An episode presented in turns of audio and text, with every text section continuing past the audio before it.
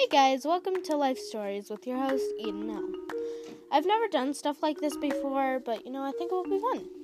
Before I share my story, not all of these are good, so some people might have a bad experience to share. So let's start off with a bad story. The day before Mother's Day. It was nighttime and I was sitting outside with the family. We had a fire going, so a couple minutes and I had went inside to do something.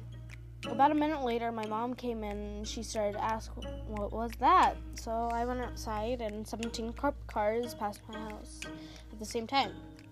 A couple of seconds later, a helicopter flew by. My mom told me to get inside. I started to get scared and wondering what was going on, and then the rest of my family came outside. So I was left inside of my house all alone. Now you can imagine being left alone in your house when your 17 cop cars just passed your house. Um, it was scary. Yes, yes, it was very scary. Um, but I think the worst part is was my uterus was acting up. Now I've had this for a while, and it's horrible.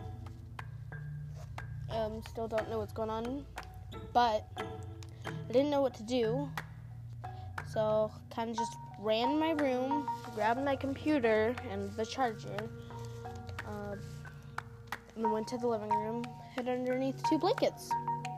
That was fun. Kind of just sat there for a while, and then when my family came back inside, I went to bed, which was not easy. So I usually sleep upstairs and I slept downstairs that night.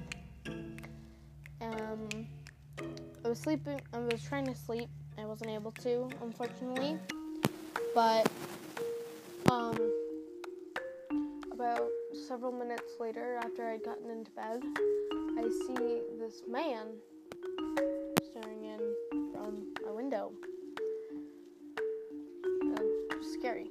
So I kind of just sat there for a while, and then um,